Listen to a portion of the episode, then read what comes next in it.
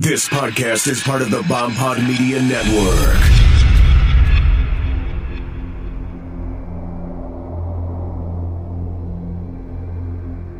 I remember very clearly waking up early when I was about 13. I don't remember where my sister was, but I was alone in the room. This would have been maybe 5.30 in the morning, and the sun was just starting to rise.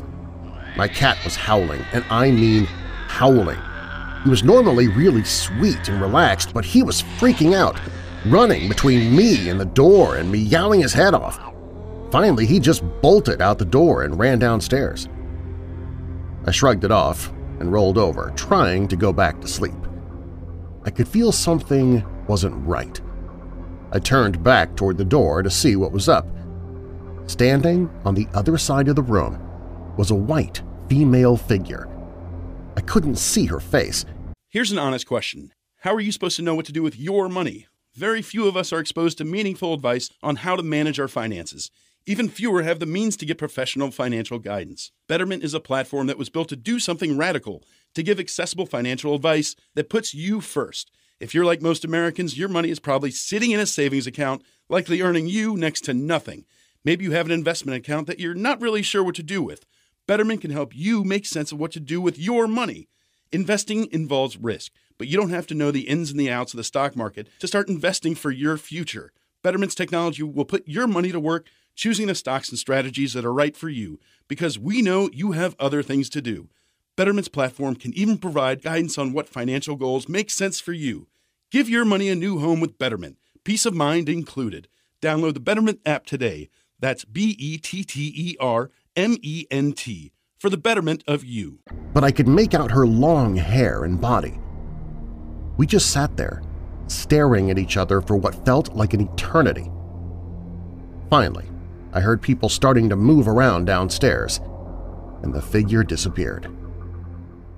I'm Darren Marlar, and this is Weird Darkness.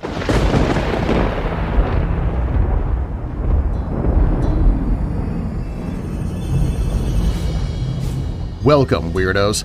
This is Weird Darkness. Here you'll find stories of the paranormal, supernatural, mysterious, macabre, unsolved, and unexplained. If you are new here, be sure to subscribe to the podcast on Apple or Android so you don't miss future episodes.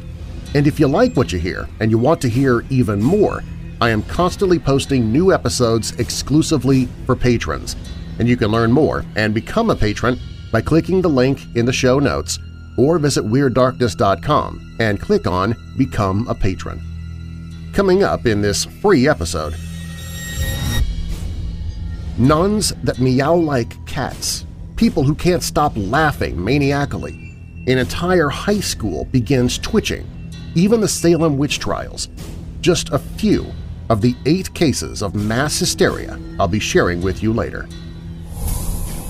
January 7, 1950. Events began in what became one of the strangest disappearances of the middle 20th century, the vanishing of a West Point cadet. Visitors to Calke Abbey have reported a strange atmosphere of sadness and foreboding, and many have reported being scared by the sounds of a tin whistle.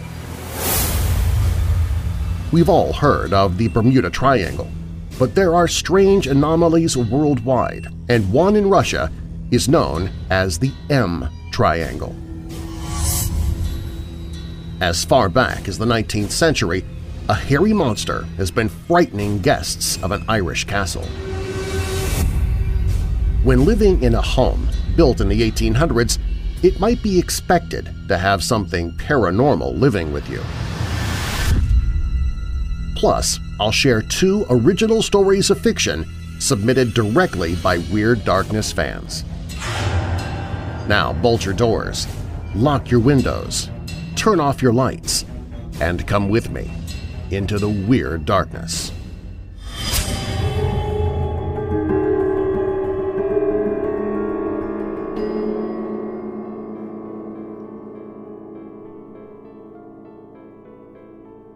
Calke Abbey is a run-down, stately home that is now owned by the National Trust in the UK. It is kept in the state that it was in when handed over to the NT, and so visitors are treated to a glimpse of its former glories. Its peeling walls and overgrown gardens paint a picture of the decadence of a former period and the harsh realities of changing family fortunes. The stately home was built on the site of a former religious house, Calke Priory, but it lasted only a few years and was eventually dissolved by Henry VIII. The estate was eventually purchased by Henry Harpur in 1622 for £5,350, and it stayed in the Harpur family until the National Trust began caring for it in 1985.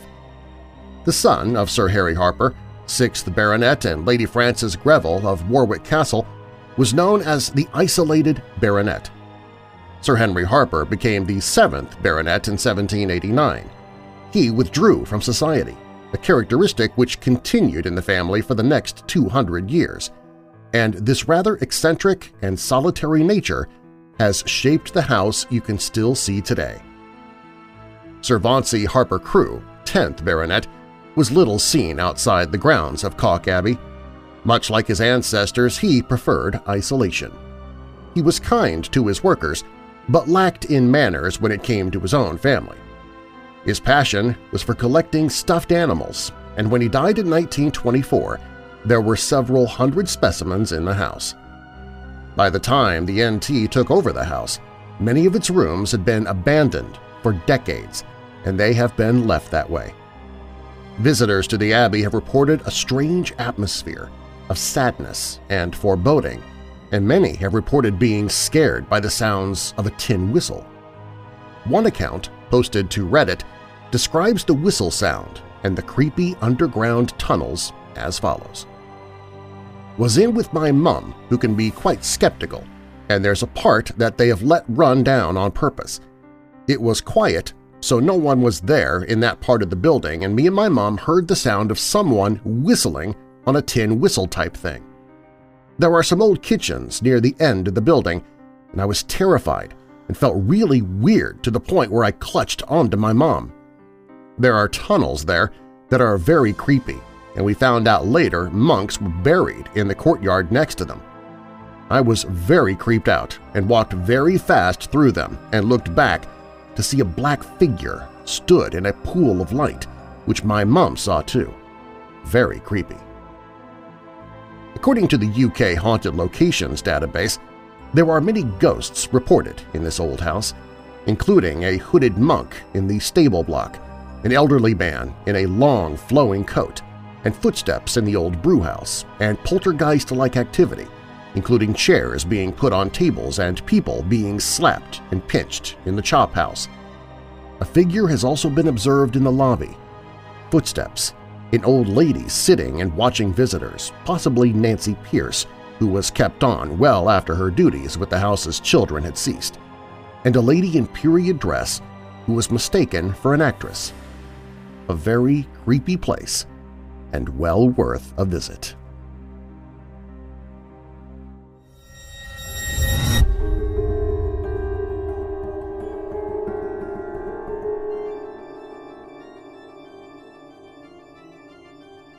There are many anomalous zones in various parts of Russia.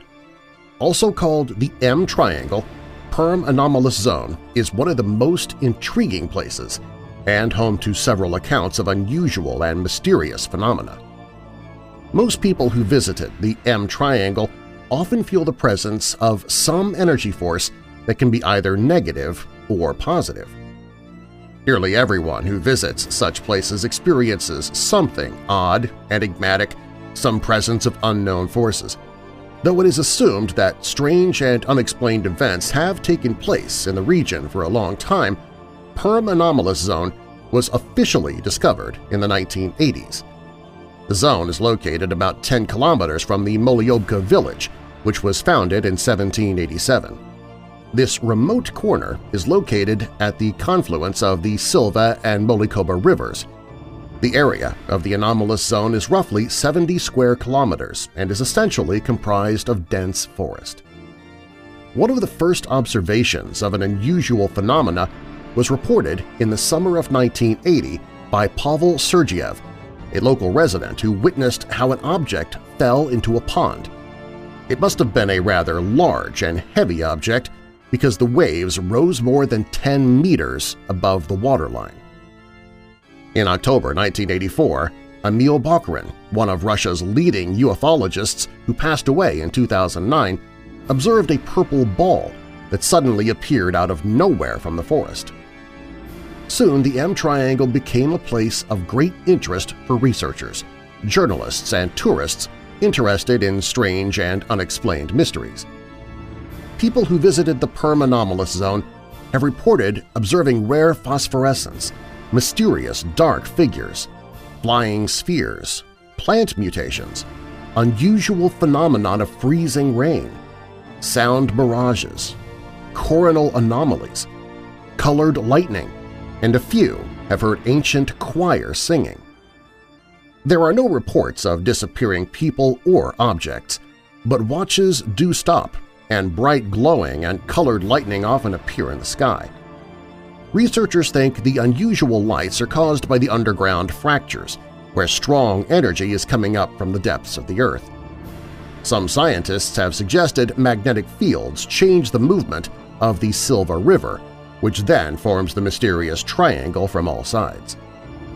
Russian researcher Nikolay Subbotin, who has organized many tours to the Perm anomalous zone, thinks many of the region's anomalies are caused by electromagnetic energy that comes up from the lower layers of the planet. For example, take the effect of a frozen sound, as we call it. It happens as follows. You sit near a fire and hear a tractor coming. You wait for it to come into view, but it never does, and the sound subsides. Some phenomena cause inexplicable fear when you walk along a path and suddenly get overwhelmed as if the infrasound or some other thing affected your brain. You can come to the same place on purpose the next day, and nothing happens. There must be something there, either of the electromagnetic nature or some invisible objects indeed, Subbotin said. People who visit the M Triangle have experienced headaches, high temperatures, and states of temper. Electromagnetic energy can also cause people to feel ill under certain conditions. For example, scientist James Beal has suggested that variations in the Earth's magnetic field can trigger responses in the nervous systems of certain people who are particularly sensitive to such anomalies because of quirks in their body chemistry. Both animals and people can react to electromagnetic energy. Perhaps the strong energy present in the region can also explain why this place was sacred to the Mansi people, whose ancestors populated the areas west of the Ural Mountains. It is estimated there are dozens of anomalous zones in Russia. Another very intriguing place is Arkaim that remains a scientific enigma and anomalous zone where strange things take place. This place is unique and surrounded by mystery. Arkaim is one of 20 prehistoric sites covering an area that expands over 400 by 200 kilometers on the Eurasian steppes east of the southern part of Ural Mountains. It's commonly agreed that Arkaim, a circular fortified settlement roughly 150 meters in diameter and related artifacts, was built somewhere between 4,000 and 5,000 years ago. Other sites in the vicinity of Arkaim dated to 2300 to 1600 BC, were discovered by aerial survey that definitely confirmed a great importance of this region of Ural. Thousands of years-old legends and myths from the region of Ural Mountains and ancient Siberia say that Arkaim is not an ordinary place where people live. On the contrary, 4,000 years ago, the local inhabitants suddenly abandoned Arkaim and the empty settlement burned. It was once located in the southern part of what today is the Chelyabinsk region. Arkaim's circular fortification aligned with stars as even more complex structure than the famous Stonehenge. But Arkaim is in fact located in a remote place of Russia and is not so well known as the British stone rings. It's long been known that Stonehenge has and was built with astronomical observation in mind, and possibly may still allow for observations of 10 astronomical phenomena using 22 elements, whereas some archaeoastronomers claim that Arkaim allows for observations of 18 phenomena using 30 elements. This essentially means that certain events in the sky could be observed and tracked by using the site in particular ways and from different positions, and that Arkaim offered more observable events than Stonehenge. According to Russian archaeologist K.K. Bystrushkin, Stonehenge offers an observational accuracy of 10 arc minutes to a degree, whereas Arkaim offers accuracy of 1 arc minute. This precision was only recorded in the Almagest of ancient Greece. Astronomers who carefully investigated the location of Arkaim's remains found no traces of any earlier constructions in that area. The accuracy and complexity of Arkaim's structure is a scientific enigma. However, the strangeness of this anomalous zone does not end here. One of the greatest puzzles regarding Arkaim is the fire which destroyed the prehistoric settlement. This prehistoric incident is very difficult to explain. No reliable explanation was proposed regarding the absence of any human remains in the burnt place. The only possible suggestion could be that the residents already left the settlement before the fire broke out. A number of professionals, such as historians, archaeologists, and ethnographers, demonstrated their true interest in the anomalous area of Arkaim. The place has been visited by thousands of astrologists, prophets, contactees, psychics, and members of religious cults. These people did not contribute much to the understanding of the Arkaim's phenomena, but they did witness strange lights, not that of satellites, moving in the sky, mysterious light flashes, appearances of fog clusters, and unexplained abrupt changes in atmospheric temperature. People often start to feel not well in the area, reporting unexplainable psychic tension and disturbances in blood pressure, body temperature, and changes in heart-beating rhythm. The fact is that Arkaim's distant past is an unknown page of history, and apparently there are many secrets hidden in the prehistoric remains of Arkaim, considered by many as Holy Arkaim.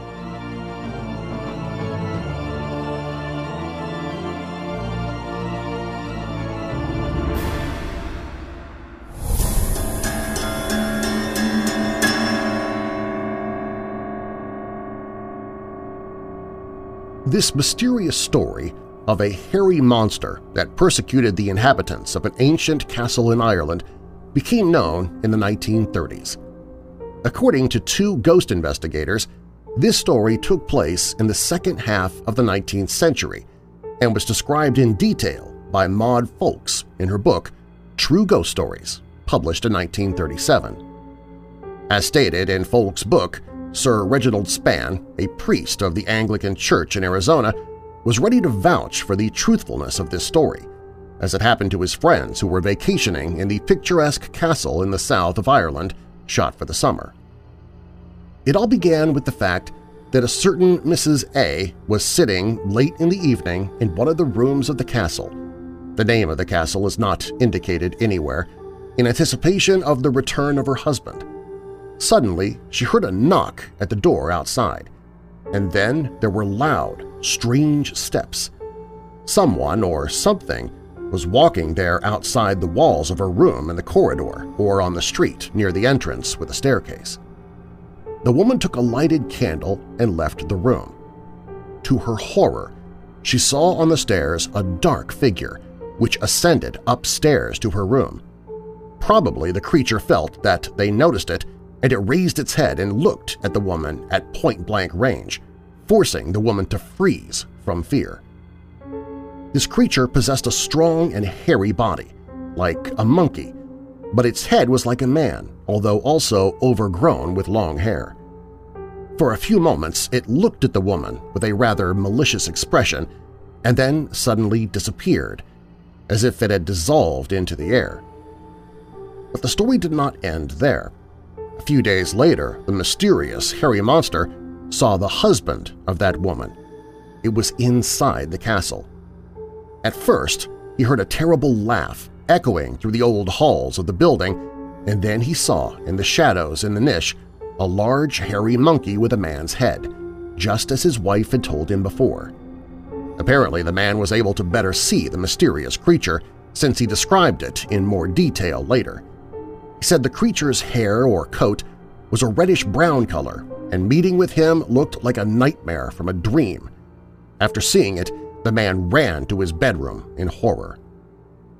For the next few days, everything was pretty quiet, but then the creature, or ghost, returned. Mrs. A at that time was in the living room and decorated the table with flowers. Suddenly she felt two pairs of hands lie on her shoulders. Mrs. A thought it was her daughter and turned, in that moment saw a creature towering above her, at least six feet tall. It made a strange, ghastly sound, and Mrs. A screamed in horror at once.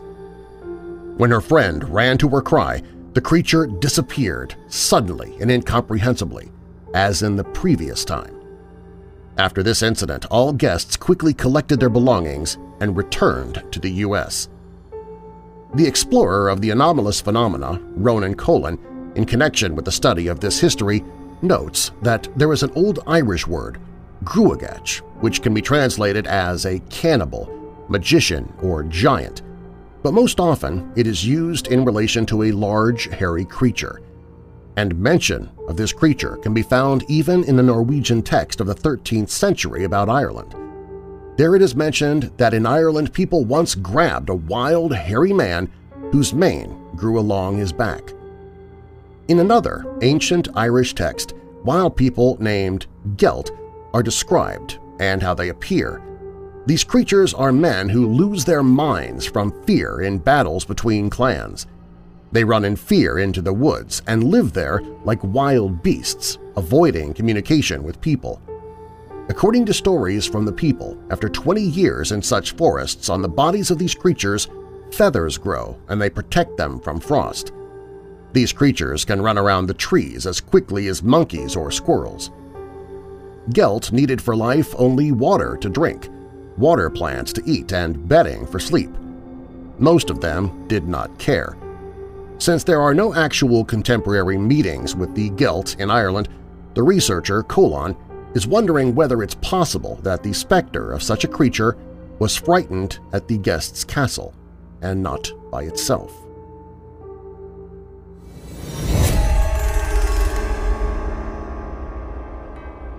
I grew up on a small farm in western New York.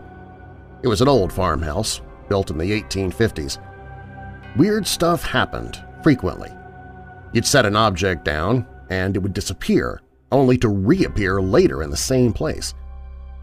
Being a farm, we had a lot of animals, particularly cats and dogs.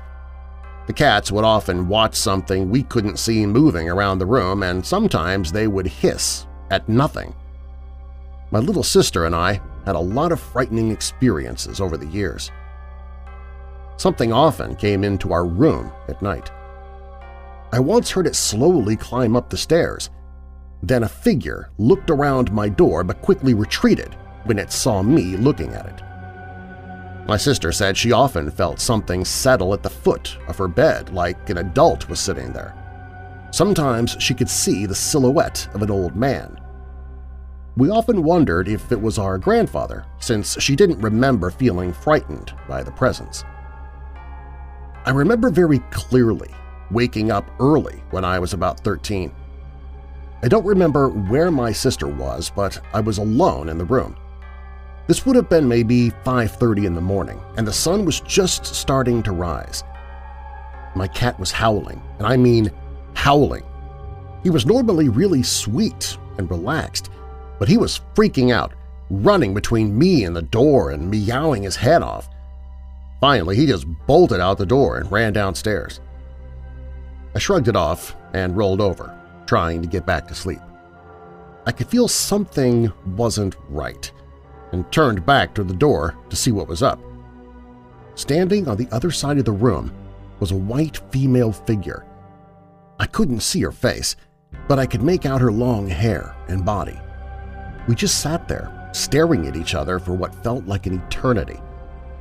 Finally, I heard people starting to move around downstairs, and the figure disappeared. We also used to have a German Shepherd named Jasmine.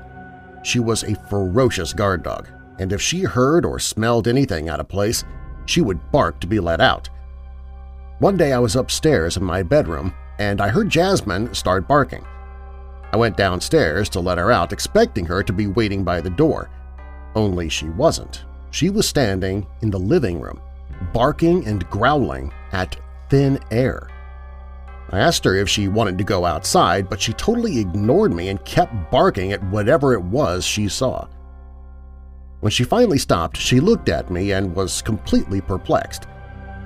If I was ever home alone in the middle of the day, I'd always hear voices from downstairs, usually male voices. I'd go down thinking maybe someone had stopped by, but I wouldn't see anyone, and the voices would stop. One night, I woke up, I'm a very light sleeper, and turned over so I was looking toward my sister's side of the room. I saw a little girl standing there, and it definitely wasn't my sister.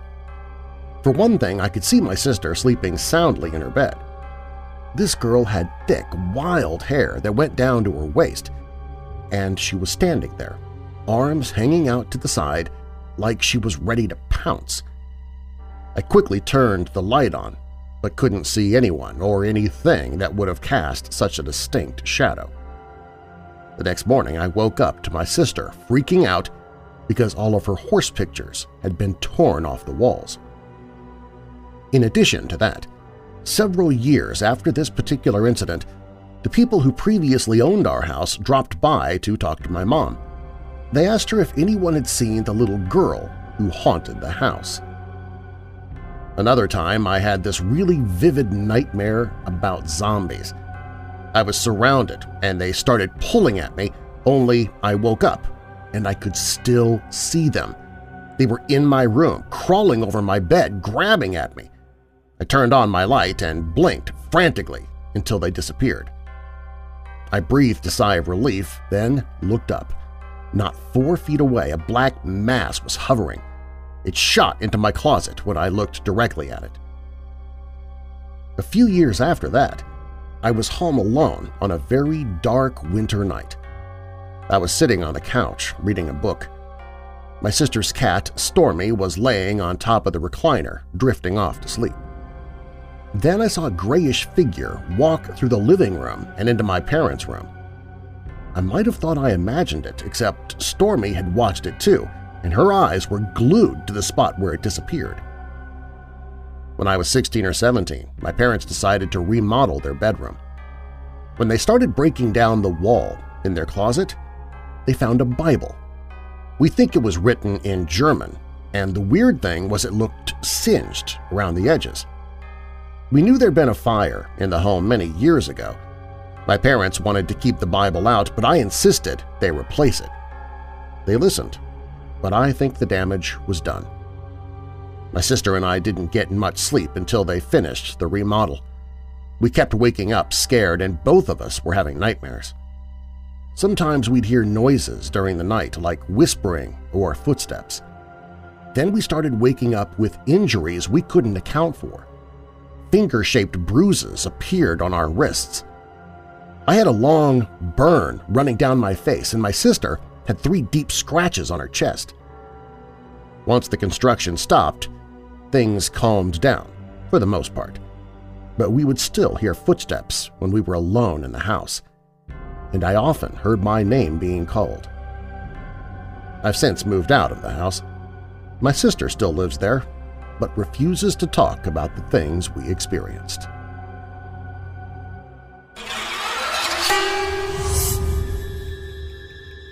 January 7, 1950 Events began in what became one of the strangest disappearances of the middle 20th century, the vanishing of a West Point cadet named Richard Colvin Cox. As far as anyone could tell, he vanished without a trace while still on the grounds of the legendary military academy, creating a mystery that still remains unsolved. To this day, he is the only West Point cadet that vanished and was never found dead or alive. West Point, America's most esteemed military academy, is located on the banks of the Hudson River, about 50 miles from New York City. It is an impressive, Gothic-like fortress with slit windows, turrets, and stone walls that give the impression of it being an impregnable place. The Academy has a rich history and, in addition, has provided America's armies with its top commanders, as well as a number of notable personalities, including Federal and Confederate Civil War officers like Grant, Lee, Hood, Jackson, Longstreet, Sheridan, Sherman, and Stuart, George Armstrong Custer, John J. Pershing, Dwight D. Eisenhower, Douglas MacArthur, and many others. Still, it must be pointed out that many of the young men and women who managed to get into West Point have doubts about their decision during the first year. During that time, first-year students are known as plebes, the lowest of the low. Hazing by upperclassmen is rough and old-fashioned. So are the scholastic and psychological approaches of the Academy. The purpose of West Point has always been to mold young people into field commander potential, and the idea behind hazing has been an effort to blot out cadets' past personality and turn them into West Pointers. Every once in a while, a cadet finds himself or herself unable to bear the pressure, and occasionally a plebe or even an upperclassman goes absent without leave from West Point. However, the tradition and honor code of the Academy usually brings them back again, ashamed and penitent. Oddly enough, West Point, usually rigid and severe, has always maintained sympathy for such cases, and while a punishment is always meted out, cadets are almost always welcomed back into the fold. In 1950, one cadet who successfully weathered the stress of his plebe year at West Point was a young man named Richard Colvin Cox. He was 21 years old, with blue eyes, a fair complexion, and light brown, close-cropped hair. Instructors and fellow classmen later recalled that Cox was morose during his first year, but not unusually so. The moods had not affected his studies, and he rated in the upper third of his class. All in all, he seemed to be shaping up into top officer material. Cox was an exceptional student and a promising young man. He grew up in Mansfield, Ohio, with his widowed mother, two brothers, and four sisters. He had been an excellent student and the star of his high school swimming team. He had also been the president of his senior class and a member of the National Honor Society, which required good character as well as good grades. Although regarded as shy, Cox began dating Betty Timmons in high school. By the time that he reached West Point, the two were engaged. Cox spent his 1949 Christmas leave in Mansfield, where he and Betty had been inseparable. They talked constantly of their future together. Richard, or Dick, had always dreamed of being an Army officer. He was in high school during most of World War II, and he enlisted in the Army as soon as he graduated in June 1945. After training in Kentucky, he was assigned to the 27th Constabulary Division, a military police unit in Germany which had recently surrendered. His unit, located in Coburg, Germany, was assigned to patrol the newly created border between East and West Germany. He took to Army life and spent his free time sightseeing and playing basketball on the Army team. He was an outstanding soldier and rose quickly to the rank of four-stripe sergeant. Cox began thinking of West Point and took the competitive exam for the point. While he was waiting for the results, he received word from his mother. She had applied for a political appointment for him to West Point and had succeeded on getting it for him. This irritated Cox. He had wanted to get into the academy on his own merits, but as his friends told him, at least he'd be able to attend. Cox accepted the appointment and arrived at West Point in September 1948. Nothing especially remarkable occurred to Richard Cox during his first year at West Point. Already familiar with Army life, he found the regimen at the academy not too difficult.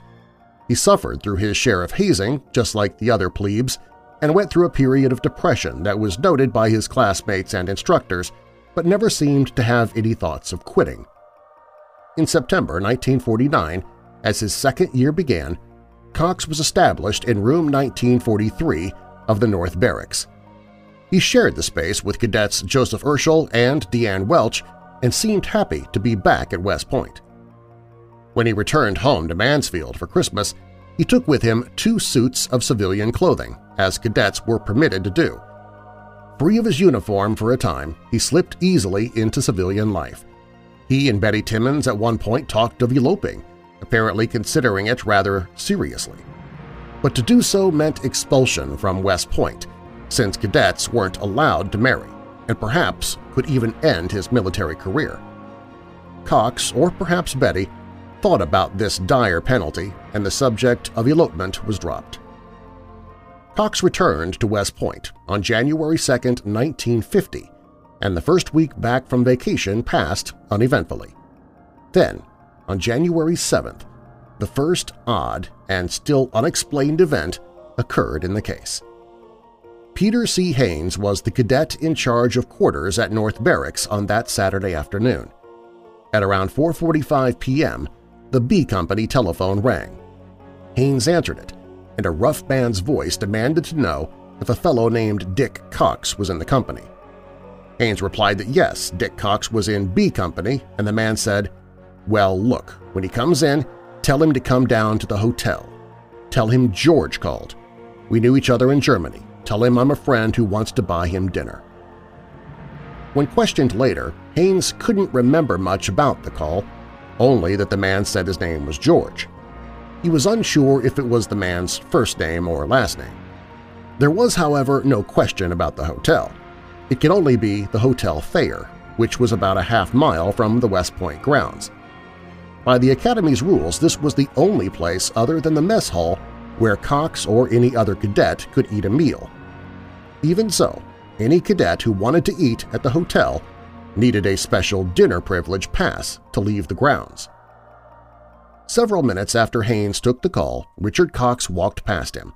Informed of the call, Cox looked bewildered.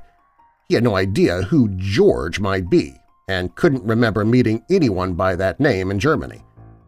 Finally, Cox shrugged off the message and went upstairs to his room. About 45 minutes after the mysterious telephone call, a man who was about six feet tall, hatless, and wearing a tightly belted trench coat walked into Grant Hall and asked to see Richard Cox. Visitors who come to West Point to see a cadet must come through the hall, a large lounge that was decorated with an impressive array of paintings and divisional insignia – Visitors were to give the name of the cadet that they wished to see, and the cadet was informed. If he was free, he reported to greet the visitor at Grant Hall. Cadet Officer of the Guard Mauro Maresca was on duty that evening, and he remembered the man as having blond hair and a lightly tanned face, which was unusual in New York in January. However, Maresca did not ask the man his name, he merely relayed word to Cox that he had a visitor. A few minutes later, Dick entered Grant Hall, he hung his long gray dress overcoat on a rack, as cadets were required to do, and then presented himself to Maresca. The officer of the guard called out Cox's name, and the blond visitor stepped forward. Cox recognized the man, and they shook hands. Maresca later remembered that they seemed glad to see each other and after a few minutes they walked over to the coat rack. While Cox was putting on his coat, the visitor kidded him about how he looked in his uniform. Before leaving Grant Hall, Cox signed out on a dinner pass or DP which would allow him to dine at the Hotel Thayer. But apparently he never went there. His DP was signed at 5.30 p.m., and by 7 p.m. Cox was back in North Barracks. This would have hardly have given him the time to reach the Thayer, let alone eat one of the leisurely meals that the hotel's dining room was known for, and return to the barracks nor did anyone recall seeing Cox at the Thayer that night. The hotel had two small dining rooms with about 30 tables in each one. No one, not a staff member or another cadet, saw Cox in the restaurant that night. There was one thing off about Cox when he returned to the barracks that night. He was slightly drunk. This was a foolish and dangerous state for a cadet to be seen in at West Point. He got away with it, though, and when he reached his room he changed out of his uniform and into a sweatshirt and running pants. Then he picked up a book and began to study. When his two roommates came in at about 10.30 p.m., he was asleep with a textbook in his hands. The curious events of January 7th did not end with the arrival of Cox's roommates. A few moments after they walked in the door, the bugle sounded for lights out, startling Cox out of his sleep. He leapt hysterically to his feet, not seeming to realize where he was or who was in the room with him. Incoherent, he ran out of the room before his surprised roommates could restrain him. In the hallway, he leaned over the stairwell and shouted words that sounded like, Is Alice down there? Alice? His roommates had never heard him mention a girl with that name. Later, a suggestion was made that Cox actually yelled, Alice Kaput, which translates to All is over. This might have made more sense given the events that were still to come. Cadet Urschel led Cox back into his room 1943, asking him who Alice was. Cox shook his head, unable to explain his bizarre behavior. He collapsed onto his bed, not turning down the covers or undressing, and was immediately asleep again. The next morning, Cox didn't speak about anyone named Alice, but he was anxious to tell his friends about the previous night's visitor. He explained that the man had been in his outfit in Germany and before that was an Army Ranger. They had not been close friends. Cox considered the man to be quite morbid, and he had a few drinks the night before, refusing to let Dick out of the car until he had some too. He told his friends that the man spun terrible stories of his exploits when he was a ranger, talking of cutting and emasculating Germans, and that he'd lived with a girl in Germany, gotten her pregnant, and killed her. Welch and Urschel were as bothered by the stories as Cox seemed to be. He finished the account by expressing his dislike for George. He was always boasting, bragging all the time, he said, and he hoped that he would not return to visit again. Unfortunately, George came back again around noon the next day, and once again Cox went to meet him. He told Urschel and Welch that he would be back in about two hours all the while complaining bitterly about the time that George was wasting and speaking again of his dislike for the man. He further characterized him as sadistic, strange, and highly strung. He walked away muttering that he hoped to never see the man again. To Urschel and Welch, Cox didn't seem to fear his visitor. The mysterious George rated no higher than a nuisance. They attributed the fact that Cox went to meet him two times to midwinter boredom. After enjoying himself during the holidays, Cox was finding it difficult to adjust to the rigid life of the point again. Even an unwanted visitor like George offered a distraction from day-to-day -day life. In the week that followed, Cox continued to make disparaging comments about George. Urschel and Welch could never remember if they asked Cox about Alice again, but they did recall that, back in December, about two weeks before going home to Ohio, Dick had written a letter to a young woman whom he had met in Germany. Without asking him directly, his roommates assumed this girl's name was Alice. On Saturday, January 14th, a week after George's first appearance, Cox and Welch went together to watch the Army basketball team play against Rutgers. After the game, they walked back to North Barracks. Near the east entrance, Cox told Welch that he wanted to look at his grades, which each Saturday were posted near the company barracks. The two cadets parted ways. It was later discovered that just moments later, Cox met with a man who seemed to be waiting for him near the east entrance. It was assumed that this was George, but according to Cadet John Simotis, who witnessed Cox walk up to him, the man was short, had dark hair, and was lighter than George. He also wore a trench coat, but it hung casually open. Cox returned to room 1943 about 20 minutes after Welch and again informed his roommates that he was going to have dinner with a friend. They assumed he meant George, although he never stated that. He said that he would be back around 9.30 p.m. Cox left the room at 5.45 and he took no money with him.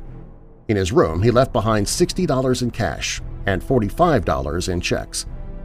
Over his dress gray uniform, he put on his regulation long gray overcoat, which made him a conspicuous figure and one that would have been remembered if he was seen on the street.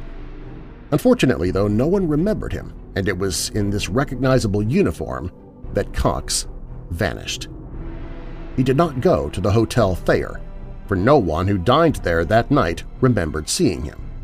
He did not return to the barracks that night, as required by regulations, and his bed was empty at 1 a.m. during the final check. The next morning, Cadets Urschel and Welch nervously appeared before the Provost Marshal to report their roommate missing. Cadet Richard Cox became permanently absent without leave. What happened to Richard Cox that night is unknown. If he left West Point by automobile, then he would have had to have been in the trunk because cars were inspected when they exited through the gates. A young man in a West Point uniform would have attracted attention, and Cox had to have been in uniform since his two civilian suits were still hanging in his closet. If Cox had been sneaking out, he could have climbed in a car trunk, or, worse yet, if George had overpowered him and killed him, he could have hidden Dick's body there. But in light of Cox's physical fitness and dislike for George, this scenario seemed unlikely. Officials were taking the disappearance seriously, especially in light of George's strange visits and Cox's reported hostility towards the man. It was concluded that Cox had met either with an accident or with foul play on West Point grounds.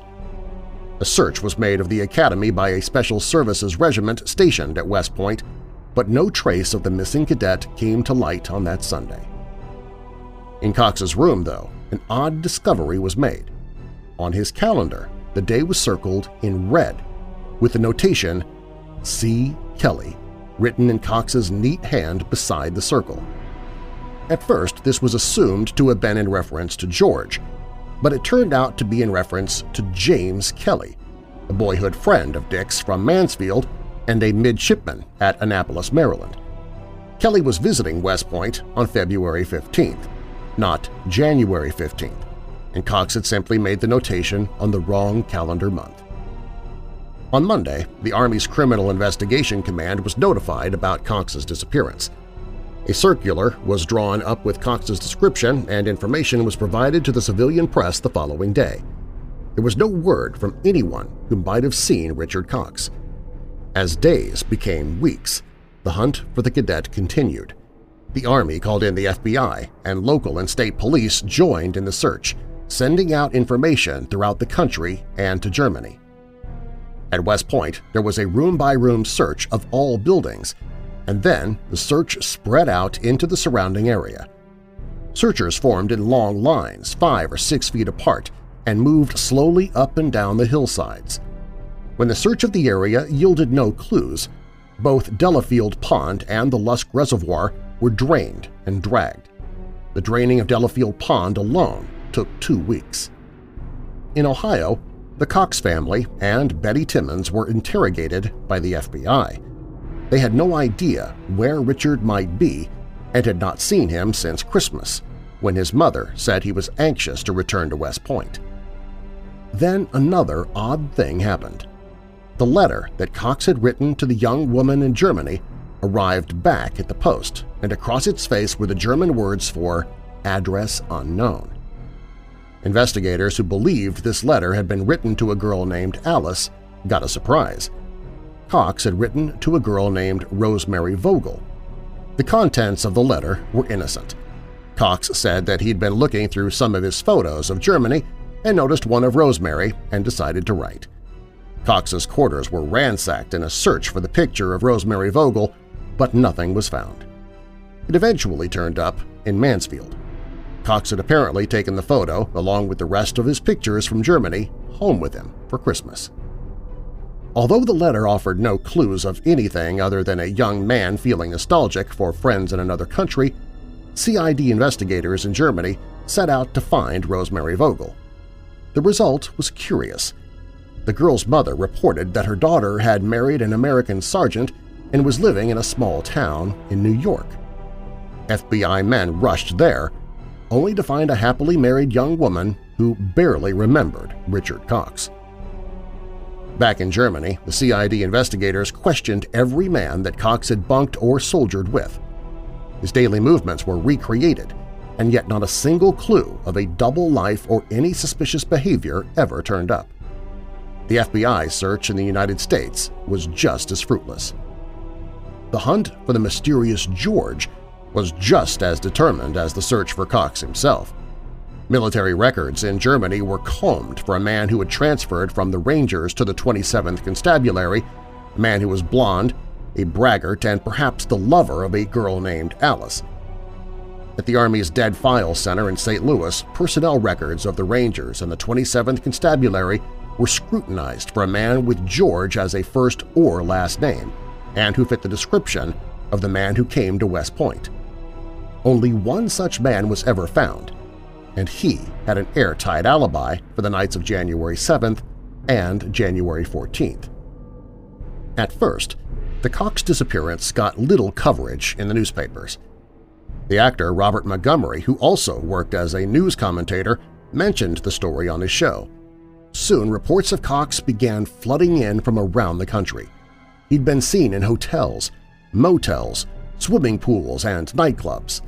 A gas station attendant claimed that he'd seen Cox in the company of a dazzling blonde showgirl. Richard's brother called the report absolutely preposterous. Every night for two months the name Richard Colvin Cox was shouted out in the West Point roll call. There was only silence in reply.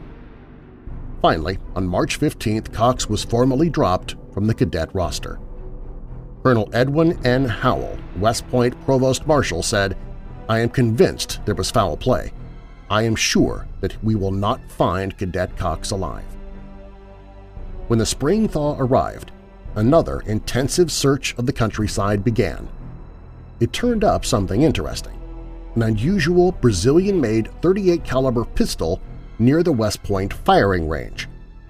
Someone suggested that it was just the sort of exotic weapon that might be used by a ranger. There was no way to tell how long the gun had been there since it was so damaged by the rain and snow of the past winter months. July 25, 1950 was Richard Cox's 22nd birthday. Every other year that he'd been away from home, Cox had telephoned his family at some point during the day. Now, the family gathered by the telephone early in the morning and prayed that he would call. The phone rang several times, but it was never Dick. At the end of the day-long vigil, his mother sighed. You just go around in circles and come back to the beginning. There's no end to it, she said. At first, Army headquarters in New York, Colonel Robert J. Murphy said almost the same thing. In view of the fact that the man has not turned up and we have no evidence to prove that he is deceased, we must hold to the belief that he is alive Apparently he has no desire to reveal his whereabouts, therefore we will search for him until we find a solution of the disappearance. On the day that Cox's class graduated from West Point, the cadet had been missing for two years, four months, and 24 days. Betty Timmons had decided not to wait for her lost love, and she married a man named William Broad. The case faded from news accounts, but it was not forgotten. When Life magazine printed a photograph of a GI in Korea named Cox, hundreds of people wrote in to say that it must be the missing cadet. While it seemed unlikely that the runaway soldier would have used his real name, a CID investigator was sent to question the man. His name was Cox, but he was not the right one, as proven by his fingerprints.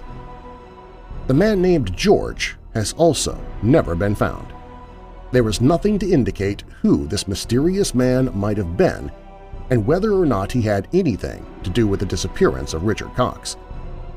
The case of Cadet Richard Cox remains open and unsolved to this day. He is the only West Point cadet who ever disappeared without being found either dead or alive. But what happened to him remains unknown.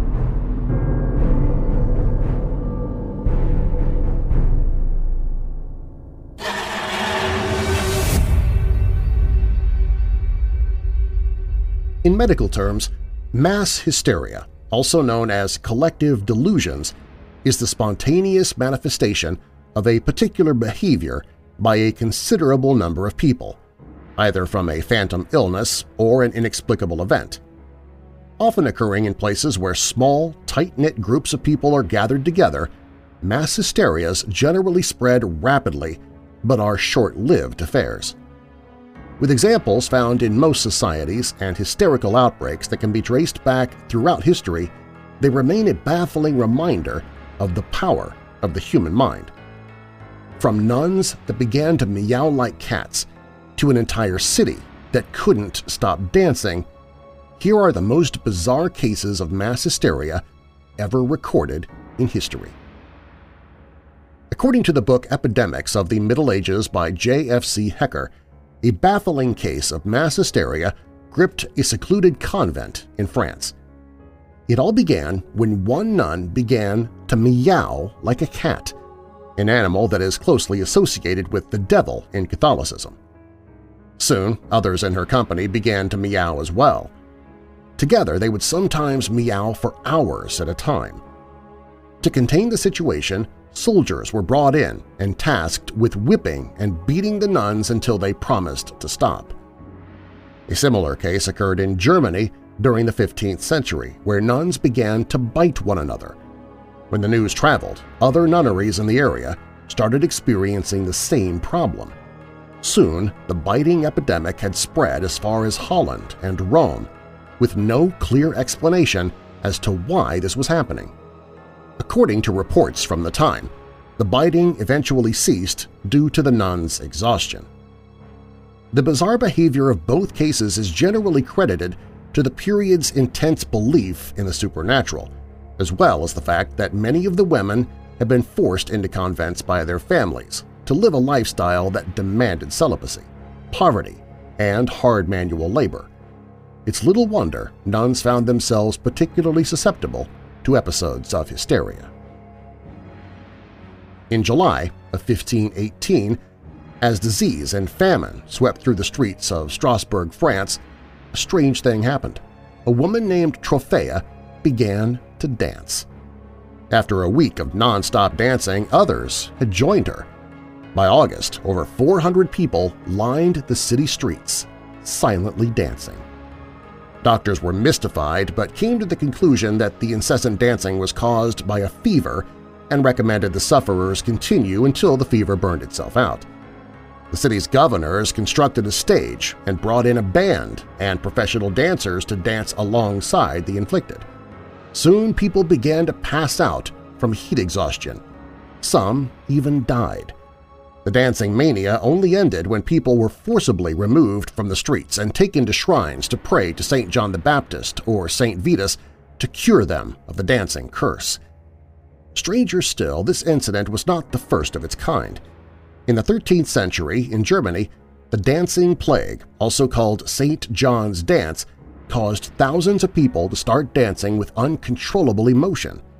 Italy, Holland, and Switzerland also experienced these strange bouts of dancing plagues, with the last known occurrence taking place in the 17th century.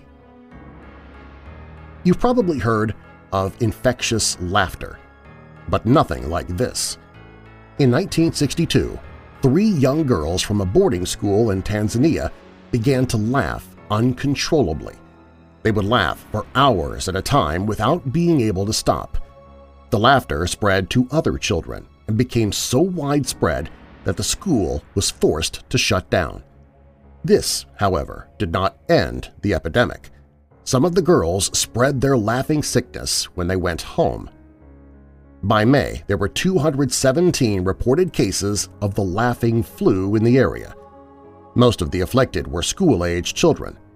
When June came and went and the laughter had continued to spread, then it all stopped as suddenly as it began. In five months, the laughing flu caused 14 schools to close, with around 1,000 cases of laughing fits recorded. In 2002, the people of Uttar Pradesh in India reported seeing an alien spacecraft that would burn the flesh on people's face. It was given the name Mukta Chwa, which loosely translates to face scratcher. There were seven deaths associated with the alien. The local police deputy did nothing to calm matters when he made a statement claiming that these afflictions were brought on by some sort of anti-national genetically engineered insect. Villagers stormed police headquarters and demanded protection, inciting a riot and leaving one person dead. People even committed suicide to save themselves from these foreign attackers. In the end, the national government had to step in and send agents to investigate the case. they attributed the whole outbreak to mass hysteria and declared all burn marks and injuries were entirely self-inflicted. Tourette syndrome is characterized as a vocal and or physical tic that is uncontrollable. It is a rare neuropsychiatric disorder, which made it all the more strange when a New York school experienced what seemed to be an outbreak of Tourette syndrome in 2011. After several schoolchildren began to display Tourette-like symptoms, parents became concerned that there was some sort of toxin that was causing the outbreak. Many of those parents still believe this, though researchers, including Erin Brockovich, concluded that there was nothing unusual about the environment. Dr. Laszlo Mechtler came to the conclusion that this outbreak was the result of conversion disorder, another name for mass hysteria. This basically means that though the students were experiencing real symptoms, they had not suddenly come down with Tourette syndrome. The Halifax Slasher Panic began on November 16, 1938, in Halifax, England, when two women entered the local police station with head wounds. They told the police that a man had attacked them with a razor blade, but upon investigating, the police could find no evidence at the crime scene word of the attack quickly spread. Over the following days, more people came forward, all with cuts and knife wounds. Vigilante groups began to roam the streets, attacking men who appeared suspicious. With the local police stumped by the lack of evidence and with no suspects, detectives from Scotland Yard were called in to help. But just as the detectives began their investigation, the case took an unexpected turn. During questioning, many of the victims began confessing they had actually injured themselves after hearing about the so-called Halifax slasher. When nine of the 12 victims confessed to self-harm, the police closed the investigation. Five were subsequently charged with public mischief offenses, and four were sent to prison for their part in the slasher panic. A high school in Louisiana experienced a strange moment of mass hysteria in 1939 when one of their students inexplicably began to feel an uncontrollable twitch in her right leg. After attending the school's annual homecoming dance, her leg began to twitch along with the music. This continued in school the next day and soon spread to several of her female classmates. Concerned parents began to pull their children out of school. As fear spread, so did the twitching phenomenon until it suddenly and ultimately ended within a week. Sociologists explained that there was no real condition. This was merely a case of mass hysteria. One of the most well-known examples of mass hysteria in American history, the Salem witch trials, resulted in around 20 deaths and its enduring legacy. Salem was already rife with rumors of witchcraft when, in 1692, Betty Paris and Abigail Williams began displaying strange tendencies, including screaming and flailing around uncontrollably. Doctors declared the girls were bewitched. Along with Ann Putnam, the young girls began identifying women in town as witches. Their accusations started with societal outcasts, but also targeted supposed pillars of society as more and more accusations were made. By the time the trials ended, a year later, over 200 people had been accused of practicing witchcraft. 19 people had hanged, one man had been pressed to death by stones, and seven had died in jail awaiting execution. Although Salem remains a popular tourist attraction for history and witchcraft enthusiasts, it is widely accepted that these accusations and executions were a result of an extreme case of mass hysteria, in part propelled along by religious extremism, isolationism, false accusation, and a total failure of the system.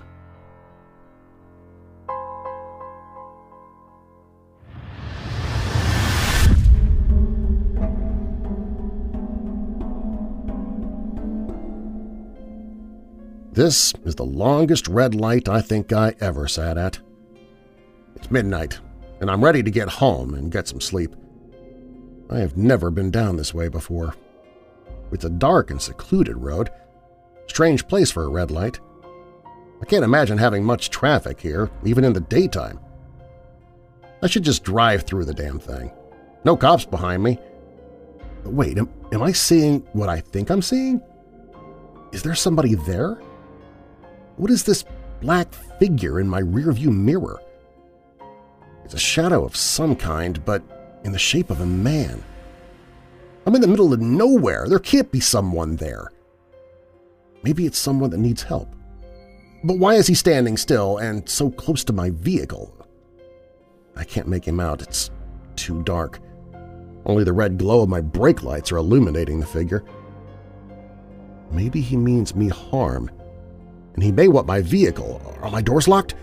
No, I need to lock them quickly. When is this light going to change?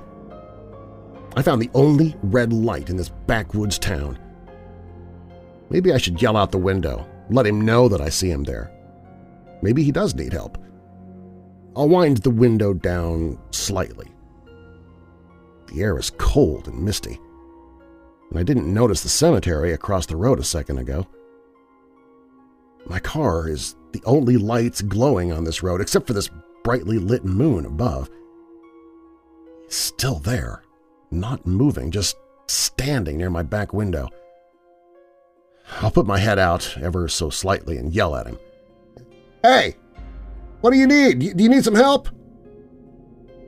I don't hear or see anything, just the smoke from my exhaust flowing past the yellow lines on the road below, creating a red mist highlighted by my taillights. I need to sit back. Is he still behind me in my rearview mirror? No. Where did he go? I'm starting to panic a bit now. My window's still down. I need to wind it up. I need to get through this light. There he is. But in my driver's side mirror, coming around from behind the car, approaching my door. I can't hear him walking, but I need to wind up the damn window. The light, it's green! Thank God! I say aloud as I drive down the road. I don't know these roads that well, but I need to get away from here. I'm not stopping anymore. I wonder if he had done something to the back of my car. I glance at my rearview mirror. The figure. It's still there. It can't be. I'm driving down this road at 30 miles per hour. Is he hanging on my car? I'll swerve and see if he is. Figure's not moving. Maybe I'm seeing things. Wait, it is moving. It's moving around to my side again. I can see it now in my side mirror, a black figure, almost like a cloaked figure, moving along the side of my car as I'm driving. It's moving faster than me. It's coming closer. I have to speed up. 60 miles per hour. It's still there. How can this be? I can see below it in my mirror. It has no feet.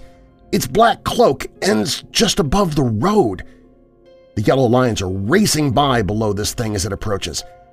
My doors are locked, but my window is still down. I need to close it. This road is dark and becoming very difficult to drive on at this speed. My heart is racing. I need to wind up the damn window. The figure's getting closer to my door. Oh, oh God, I'm not going to make this turn. Oh, my head, it's killing me. What happened? I'm not moving anymore. My head, it feels wet. Yeah, it is. Must have hit the steering wheel after I hit this tree. How long have I been out? My door, it's wide open. My whole left side is cold and getting colder from the cool, misty night air flowing in from outside. The wooded area I'm in, it's glowing with a red mist from my car taillights. I can't see anything, just this red mist. Was I dreaming about the dark figure that I couldn't escape?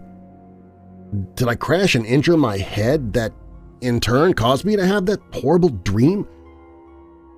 Or could that thing still be out there, next to my car with my door wide open?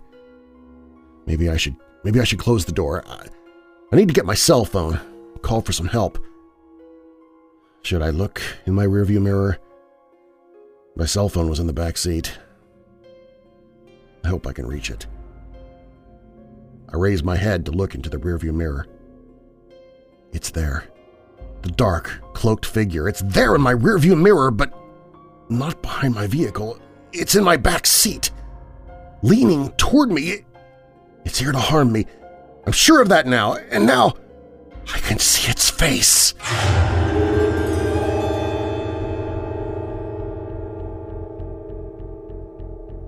My mother had fallen ill not very long ago. We had to put her in a rehabilitation center to get her back on her feet. I spent my non-working hours sitting at her bedside. I used to be a nursing assistant at a place like this, and I knew how it could be. About a week after my mother was admitted, she got a new roommate. I could hear the nurse talking to the aide, going over the information about the new patient. Betty, they said, was 92 years old, had dentures, glasses, and dementia. She was admitted for a respite. A respite is when the normal caretaker, for one reason or another, needs a break. Next thing I remember them saying is that Betty's home nurse made a note in her chart that Betty bites. I couldn't help but chuckle. I've been gummed before by patients who forgot they didn't have any teeth without their dentures in. By the time they were done, it was getting late. I must have dozed off in the chair beside my mom's bed because I was awoken by a terrifying, bone-chilling scream. I jumped and had to catch my breath. I checked on Mom. She was sleeping soundly. I then checked on Betty, who put a pale, wrinkled finger over her lips as her face twisted into a toothless smile. Some time later, I kissed my mother goodnight and headed home for a few hours of sleep and a much-needed shower. The next morning, I remember clear as it was this morning. I was stopping by to drop some donuts off for my mom and her nurses. I heard a scream again coming from the direction of my mom's room. I ran as fast as a 40-year-old 5'2 woman could. I was the first one to the room with a nurse's aide close behind me. As soon as I entered the room, I saw my mother was still in her Ambien-induced sleep. Betty's bed, however, was empty. The bathroom door hung about three-quarters of the way open. I turned and stepped into the bathroom. Suddenly, I found myself on the ground. I had slipped in slick, sticky blood. The trail led to the shower. I pulled myself up and peered behind the curtain. As I did, the nurse's aide came in behind me. We both stood in shock for a moment at the sight of the nurse's limp, blood-soaked body. I was going to puke. Something had torn the flesh from her neck. As I turned, I saw Betty running towards us. I just didn't see her in time. She jumped on the aide and tore into her flesh, pulling it free from her body. Luckily, all the commotion drew a crowd and Betty was subdued. They removed her from the floor in a drug-induced stupor. I had my mother transferred the same day. As I unpacked my mother's belongings, I pulled around a plastic cup out of a box labeled bathroom. On the lid of the cup was written Betty, and inside were her dentures, still soaking from the night before.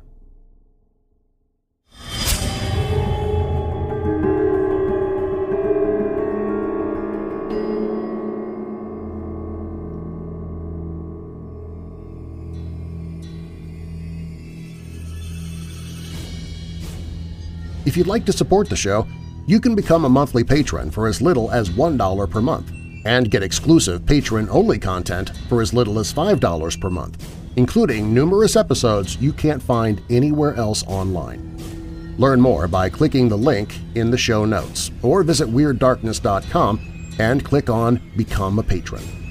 Another way to show your support is to share a link directly to this episode on Facebook, Twitter, Reddit, and other social media and ask your friends and family to subscribe to the podcast as well and leave a rating and review. If you subscribe and leave a review, I'll be sure to give you a shout-out in a future episode. Do you have a dark tale to tell? Share your story at WeirdDarkness.com and I might use it in a future episode.